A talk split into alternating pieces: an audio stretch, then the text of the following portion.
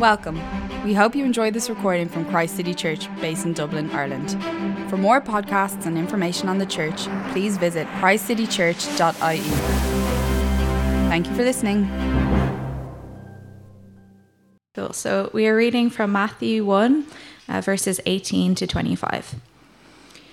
This is how the birth of Jesus the Messiah came about. His mother Mary was pledged to be married to Joseph, but before they came together, she was found to be pregnant through the Holy Spirit. Because Joseph, her husband, was faithful to the law and yet did not want to expose her to public disgrace, he had in mind to divorce her quietly.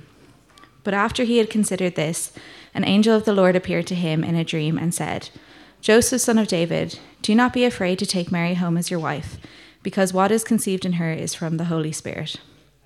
She will give birth to a son, and you are to give him the name Jesus, because he will save his people from their sins. All this took place to fulfill what the Lord had said through the prophet The virgin will conceive and give birth to a son, and they will call him Emmanuel, which means God with us. When Joseph woke up, he did what the angel of the Lord had commanded him, and took Mary home as his wife. But he did not consummate their marriage until she gave birth to a son, and he gave him the name Jesus to be with you this morning, especially if you're visiting or a guest. Lovely to, to have you. Thanks for coming. My name's Steve. We're thinking about what is the true meaning of Christmas, and uh, I wonder what you'd say the true meaning of Christmas. Let me uh, put things in broad brushstrokes. I think there's two main answers, isn't there? The first answer is uh, that the meaning of Christmas, you might call it the modern secular answer, is dial Jesus down, dial the festivities up. Summary. We've outgrown the Christmas story. We don't believe those primitive stories, but we do want to celebrate family, being together, enjoying the lights, shopping, presents, food, visiting Santa. So, the true meaning of Christmas is family and being together and Santi. And if you really push some people, they'd go further still and say, not only have we just outgrown the Christian Christmas story, we actually do need to dampen it down because if you take the Christian origin stories a bit too seriously from the Bible, and well, we live in a pluralistic society and we don't want to exclude people, and all people must be accepted, and so let's not take it too seriously. Let's take the Christ out of Christmas. That's the modern answer. Dial the festivities up, dial Jesus down. And because, friends, we live in the world we live in, driven by consumerism, consumption, distraction, and stress, it's easy for that to be our Christmas you can just get swept along. Dial Jesus down, dial the festivities up. So, what would it mean to dial Jesus up? Well, that's the second answer. The traditional Christian answer is that we let the wonderful story of Jesus' birth fuel all the exciting activities. Christmas is about the story of the birth of Jesus and everything mentioned in Matthew chapter 1. We have angels, heaven coming down to earth, and maybe we still put an angel on the top of the tree. We have Mary the wonderful, special, celebrated mother of Jesus. What a role she has. Blessed is she among women, and blessed is the child she will bear. We have the virgin birth, which is amazing and wonderful. And of course, there's been no end of debate about whether it's true. But as Glen Scrivener, who did that fantastic video, put it, Christians believe in the virgin birth of Jesus. Atheists believe in the virgin birth of the universe choose your miracle. and then we have the baby itself. And he was given three names Messiah, the long awaited Savior King of the Jews. Jesus, the one who will save us from our sins. And Emmanuel, God with us. Ah, yes. Friends, that's the true meaning of Christmas. Wonderful, glorious, to be pondered, to be rejoiced in, and let all that fuel every fun activity you can think of. Don't just it's not about dialing the activities down, it's dialing Jesus up so he is the motive for all our celebrations. I hope that's our Christmas. That we dial Jesus up and he fuels all our celebrations. Is there someone missing? Joseph. Maybe it's just me, but how many times do we ever think carefully about Joseph and his role in the birth of Jesus? I want to reflect on three things Joseph tells us about the meaning of Christmas. He's going to teach us the true meaning of justice and righteousness. He's going to teach us the value of quiet obedience. And he's going to teach us the surprising yet sure purposes of God in history. The true meaning of justice and righteousness are the same word in Hebrew and Greek. And verse 19 says, Because Joseph, her father, was faithful to the law, but if you look in your Bible, there's a footnote, and it says, Because he was righteous or because he was a just man. you see, Joseph was in a predicament. His wife was pregnant, and he wasn't the father. Well, who was? Who had Mary had sex with? How would you feel if you discovered your future wife had had sex and got pregnant by another man ahead of your wedding day? Verse 18 says he's pledged to be married. Betrothal had far greater implications eh, than modern day engagement. Betrothal could only be ended by divorce. Marriage in the ancient world and in certain cultures today had three main steps. Step one was arrangement and agreement by parents and families. Step two was betrothal, where part of the dowry was given and the legalities were formalized. And then step three was the wedding day and the consummation with sexual union. Steps one and two had happened, but not step three. Or step three had happened with another man. Hence why it's considered adultery back then. Mary was an adulteress, and therefore, according to Roman and Jewish law, he should divorce her. He was required to divorce her to maintain his honor. If he was truly just and righteous, he would divorce her according to the law. And at best, after Mary had been divorced, the community would shun her. She'd be isolated, lonely, unprotected, and unable to marry again in a culture dominated by men. At worst, her community might stone her. Mary, in the culture's eyes, was a disgrace, and her future and her safety were now not guaranteed. And Joseph knows all this. And that is why he goes on to say, not only was he just and righteous or faithful to the law, what does it say in verse 19? He did not want to expose her to public disgrace. He had in mind to divorce her quietly. Imagine being Joseph. We know the story he didn't. The intense emotions, the conflicting emotions. Look at verse 20. But after he had considered this, an angel of the Lord appeared to him. After considering divorcing Mary quietly, an angel told him to take another path, that he, she hadn't cheated on him, but Mary was pregnant by the Holy Spirit. Okay, fine. We know how the story goes, but he didn't in verse 19. And so he was considering, what do I do? And that word considered has within it, or could even be translated, anger, fuming, upset. And doesn't that make sense? On the one hand, his marriage had failed before it had started. He was experiencing the pain of betrayal and the agony of rejected love. This was humiliating, this was embarrassing, this was hurtful, this was financially draining for him. He'd miss out on the full dowry, and a quiet divorce meant he'd forfeit any financial reimbursement. There was economic loss, reputational ruin, and emotional devastation. And to be true to the law of God and the law of Rome, well, you divorce her to maintain your honor as a man in that culture. But on the other hand, he clearly loves Mary and cares for her. And so, even though in his current understanding she's an adulteress and has flagrantly betrayed him prior to their wedding day, he wants to protect her from public disgrace and secure a future for her. And so he's considering how can I divorce her quietly? He knows the horrible and scary future that awaits Mary full of shame in an honor driven, male centered society. What an awful predicament to be in if you're Joseph. What intense emotions he must have had. Oh, how he must have considered and fumed and been angry. What was the righteous thing to do? What was it to be faithful to God's law? What would God want him to do? And how could you even understand that? When, can you make good decisions when your emotions are so skewed from the agony of betrayed love? You see, how balanced Joseph's intentions are. He wants to be obedient to the letter of the law. He must divorce her because she committed adultery. But he wants to be obedient to the spirit of the law, which God had said you must love your neighbor and care for the widow and the vulnerable and the unprotected. Joseph's justness and righteousness reminds us that justice is not merely a matter of fairness but also mercy. Joseph was going to divorce Mary, but wounded though he felt, he would do everything in his power to minimize her shame. His justice was tempered with compassion. Joseph had a higher vision of justice that didn't just come from the law of Moses, but from the Old Testament prophets, where you must care for the widow and the weak and the vulnerable and love covers over a multitude of sins. So, whilst he would divorce her, he would do it quietly so to cover her shame. Later in Matthew's Gospel, on two occasions, Jesus would say this to religious leaders I desire mercy, not sacrifice. Jesus will show us time and time again in the Gospel of Matthew as he interacts with different people, particularly weak, vulnerable, and sinful people. The righteousness is never about shaming people.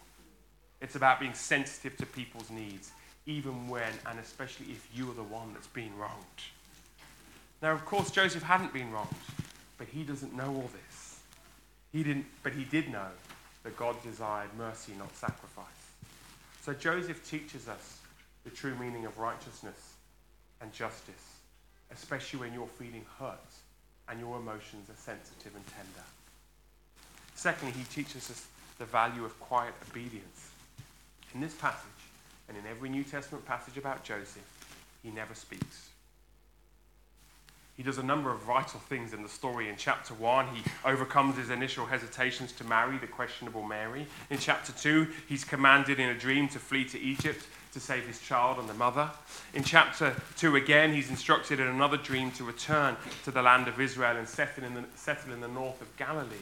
In every sense, in every scene, excuse me, Joseph simply acts without speaking. His speech is to do the will of God. We may call him quiet Joseph.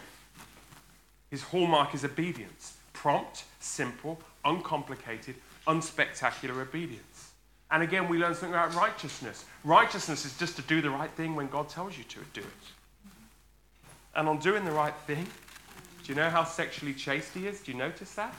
Unlike so many men of the ancient world and men today, Joseph remained sexually controlled and faithful, and he waited, saving himself as a virgin for his wife Mary, he wanted to be hers and hers alone. And then, even after their marriage, did you notice? But he did not consummate their marriage until she gave birth to a son. He was sexually restrained, honoring his wife and the Lord, not just before marriage, but after marriage, until the baby was born.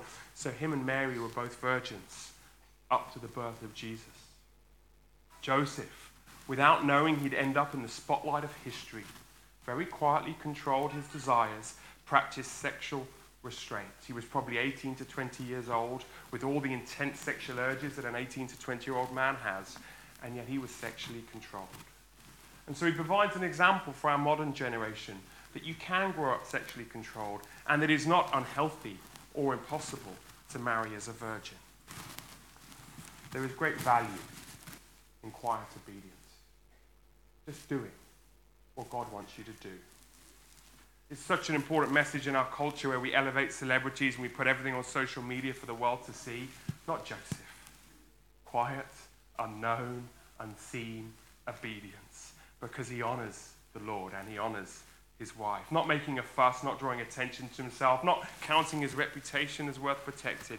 He lived for God's honor, not his own. The Apostle Paul would later say to a church in Thessalonica, in one and full of busybodies, he'd say this Make it your ambition to lead a quiet life. You should mind your own business and work with your hands, just as we told you, so your daily life may win the respect of outsiders and so you'll not be dependent on anyone. Joseph gives us a wonderful example of this. May we give up illusions of grandeur, friends, and our desire to be seen and to be great, and learn simple, uncomplicated, quiet obedience in the service of the Lord and the service of others while we don't even speak. Joseph teaches, teaches us the true meaning of justice and righteousness, one that's higher than the letter of the law and captures the, the spirit and vision of the law. He teaches us quiet obedience, getting on with what God wants for you without making a fuss or a show. And he teaches us the surprising yet short purposes of God in history. Contingency in history is always a strange thing if you're into your history, but imagine if Joseph hadn't acted like this. What would have happened? Well, Mary may have been shunned at best, stoned at worst. Herself and her baby would have died immediately or probably long term just through uh, being abandoned. But Joseph wanted to protect them, even if he was going to forfeit the right to be father and husband. And if he hadn't taken them to Egypt and then returned another way, again, the baby wouldn't have survived. There's vulnerability everywhere in the Christmas story. So without Joseph's quiet, obedient, and merciful justice and courage, there'd be no Christmas story.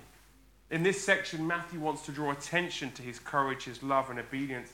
Matthew wants to show Joseph for being the hero that he was. But Joseph wasn't trying to be a hero, he was just trying to live a righteous, quiet, and obedient life in service of God and others. What does this tell you, friends? Christmas tells us the quiet things of this world can make the big impact. The weak things of this world can shame the strong. The ordinary things of this world, a husband and wife fighting for their marriage and the survival of a child, is, that, is anything more ordinary in life than a husband and wife trying to figure out how to stay together and raise a child that's such a challenge? And yet God uses the ordinary challenges of this world know, at the heart of his purposes. A baby conceived out of wedlock is the savior of the world. And there is more. There is more. Jesus is the Messiah. That's what Matthew wants to show. This is how the birth of Jesus, the Messiah, came about. And the Messiah is the, the same word in, in Hebrew as in Greek, Christ. They both mean anointed one. And the, the, the anointed king of Israel was to lead the Jewish people and be their deliverer and their Lord, to rule over them and to be their savior. And back in 2 Samuel chapter 7 in the Old Testament, God had promised a special king, King David, the greatest of all the Old Testament kings, the one who'd been anointed with oil by the prophet Samuel, that he would have an everlasting kingdom and this Messiah would come from his line. And so, do you see verse 20? Joseph, son of David. Do not be afraid to take Mary home as your wife because what is conceived in her is from the Holy Spirit. But as many people actually this Christmas have asked me, how does this work? Mary was not from the line of Joseph, uh, from David, and she's the biological one, and Joseph is, but he's not the biological father. Mary was pregnant by the Holy Spirit. So, how could Jesus be from the line of Joseph when he isn't the biological dad? Only if Joseph adopts him as his son. Only if Joseph didn't run away at the surprise pregnancy, but courageously and quietly sticks with Mary and adopts Jesus as his own son, even though he was not the biological dad. Joseph says, No, he's my own. And so Jesus, by adoption, becomes the son of David. And so the family royal line is preserved. Without Joseph, the scriptural promises of an everlasting king, a son of David, would have never come about. Without Joseph, we might never know the Christmas story because it might never have happened. And yet he so often gets forgotten because he's so quiet. God's purposes in history are sure, but they are always very surprising. He doesn't act as we would act. His ways are higher than ours. The Apostle Paul would say, God chose the foolish things of the world to shame the wise. God chose the weak things of the world to shame the strong. God chose the lowly things of this world and the despised things and the things that are not to nullify the things that are, so that no one may boast before him. God uses those who quietly get on with just being obedient in his great purposes. Matthew's gospel starts with a very embarrassing and humiliating pregnancy of a baby not yet born. It cannot have been easy for Mary and Joseph to navigate. And it ends with an embarrassing and humiliation of that same baby. And we're told it pierced Mary's heart deeply. Remember Joseph's anger, fuming over the situation? And yet his anger was repurposed in grace. He wanted to cover Mary's shame and protect her honor and her reputation and her future. Well, like father, like son. Jesus shows us what it is to really be righteous and just. He never put a foot wrong when it came to the letter of the law or the spirit of the law. He was always faithful to God, and that meant loving God and loving others. He showed us what the kingdom was like. It held together things in our world that we can't hold together compassion and justice, truth and mercy, love and righteousness, and it brought peace. He's forever covering people's shame and protecting their reputation. This was Emmanuel, God with us. Jesus was showing us who God is and what God's kingdom is like. But he's not just Messiah, he's not just Emmanuel. His name was Jesus from the Hebrew Joshua, which means the Lord saves. She will give birth to a son, and you're to give him the name Jesus because he will save his people from their sins. It's moving to think, isn't it? Joseph thought Mary was guilty of adultery and was willing to do all he could to protect her and cover her guilt. Jesus knew each of us was guilty of spiritual adultery. We'd run into the arms of other lovers to find our meaning and satisfaction. We turned away from our great lover God into the things of this world, and we had gone into the arms of others before our wedding day with Him. We rejected His love, we broke His covenant, and we did deserve death. Jesus knew all that, and yet in His faithfulness and righteousness, He not only knew the law had to be fulfilled, a penalty had to be paid, the wages of sin is death. He also wanted to cover our shame, and He repurposed anger into grace. And when everyone saw him dying on a cross, no one thought God's purposes were mightily at work. The Roman and the Jewish authorities thought they'd won. The, the disciples, the women, and even the Mary, the mother of Jesus, thought they had lost. It was awful. And yet, surprisingly, the sure purposes of God in history are being worked out. God was saving his people from their sins. And with the resurrection of the Jewish Messiah, we saw how great and powerful this eternal kingdom is because it beats death. This is the true meaning of Christmas. The righteous God justifies the unrighteous. The great God humbly and quietly dies on a cross so we can be forgiven. And no one notices what's going on at the cross. Christmas is about the surprising, yet sure purposes of God in history. And if you have eyes to see, and ears to hear, and faith to follow, you can join the story. And God will not only save you, He'll use your quiet, unseen obedience in the greatest story that's ever been told. You can be woven in to this story. So, what do we do with this this Christmas? Well, firstly, if you're here today and you're a Christian, please ponder the role of Joseph and go and do likewise. Learn a deeper and bigger vision for justice and righteousness that covers the letter and the spirit of the law. Learn to live quiet lives of obedience, promptly without fuss and show, just doing what God's asked you to do without making a noise and trust. Trust the sure purposes of God in your slightly boring, often mundane life. You might think my life is so boring and mundane and insignificant. Why should I bother being obedient to God? It may revolve around your job and your family and your friends, and it all just seems so. Ah, what's the point? It's so hard, and you might wish for someone else's life, and you might know the pain of betrayal and the hurt of unrequited love as Joseph felt. Do not despair. Trust. Keep acting quietly and faithfully and trust the surprising yet sure purposes of God in history. You never know how your quiet obedience might be used by God. Trust. And if you're here today and you're not a Christian or you're not sure where you stand with Jesus, we have two messages for you. The first one is we're just delighted you're here. We want to get to know you regardless of what you believe or whether you become part of this church. We really mean that. We're just chuffed that you're here. That's our first message. Our second message to you is become a Christian. What's stopping you? Jesus is the Messiah. He's Emmanuel.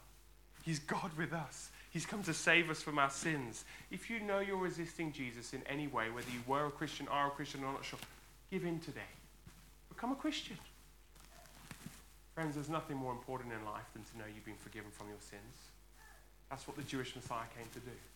How was he going to save his people? Not by kicking off the Romans, but by dying on a cross at the hands of the Romans to save us from a far greater peril than external enemies, but an eternal enemy of sin and death. There's nothing more important in your life than to be saved from your sins. Jesus was born and given the name Jesus because he was going to save people from their sins.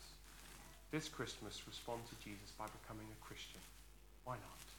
Best decision you'll ever make. That's my prayer for you. Let me pray, and we'll sing a couple of carols to finish. Why don't you stand with me while I pray?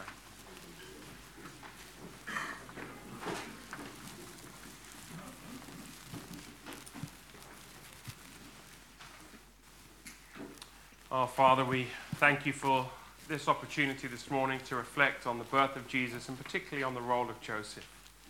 We thank you for how he shows us and how his son, Jesus, would show us the true meaning of righteousness and justice. We thank you, Jesus. He met all the requirements of the law. He was both just and the justifier. He saved us from our sins. We thank you that Joseph shows us the value of quiet, unseen obedience. May we learn such obedience to honor you and to honor those we love. And we thank you, Lord, that your purposes in history, though we cannot conceive them, they're often confusing, we're not sure why, they are sure. So help us to keep trusting you this Christmas and always, that you are working out your purposes and our quiet obedience can be used in mighty ways. We pray all that in Jesus' name. Amen.